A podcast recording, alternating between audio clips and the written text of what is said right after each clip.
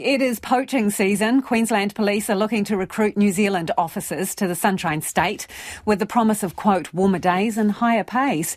And the police union here reckons the campaign could erode Aotearoa's front line, with the sweeteners pretty attractive to younger officers.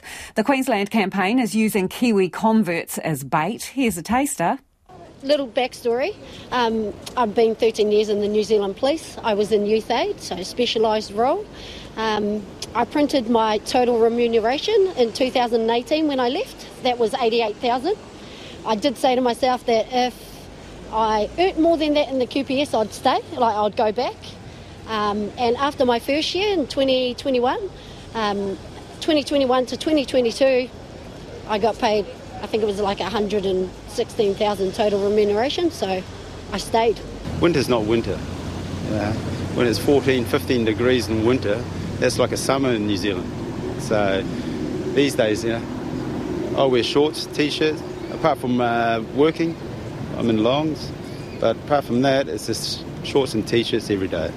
Yeah, it's pretty magic.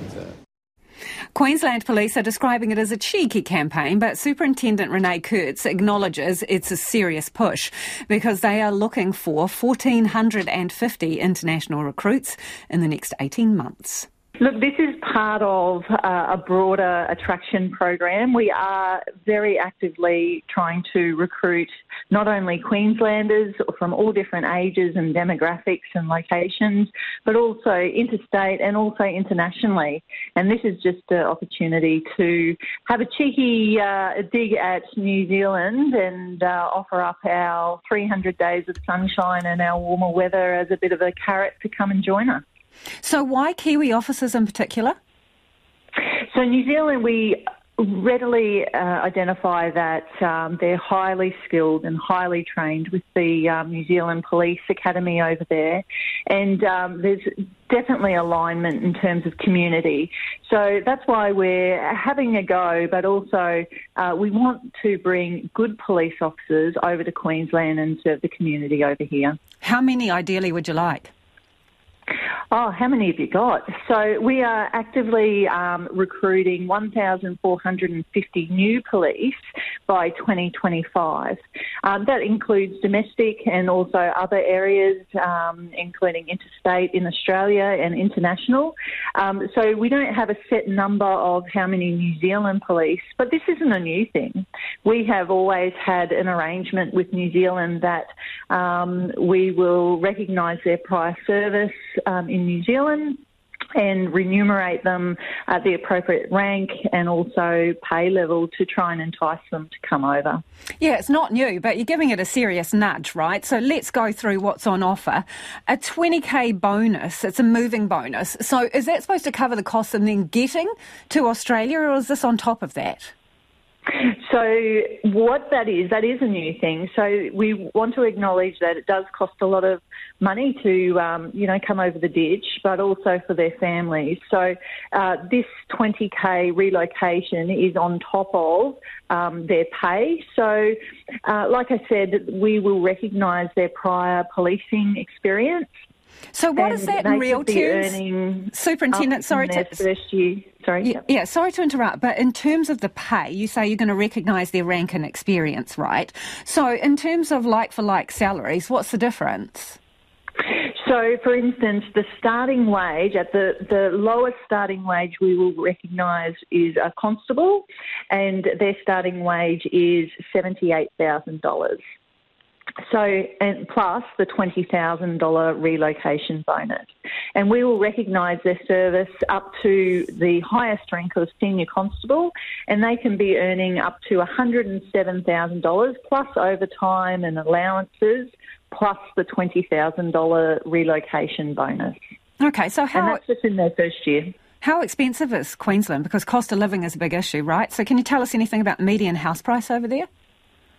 Well, it depends where you are. So uh, we obviously have a very big state, um, and house prices uh, vary in different locations. Obviously, southeast Queensland is more expensive. What's happening with your violent crime stats over there? Going up or going down?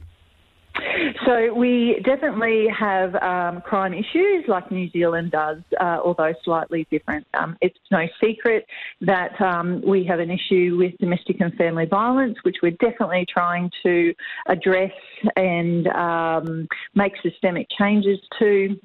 Youth crime is obviously in the um, news quite regularly, and we also want um, experienced police to help us tackle those problems. And gang problems too, yeah, in your area?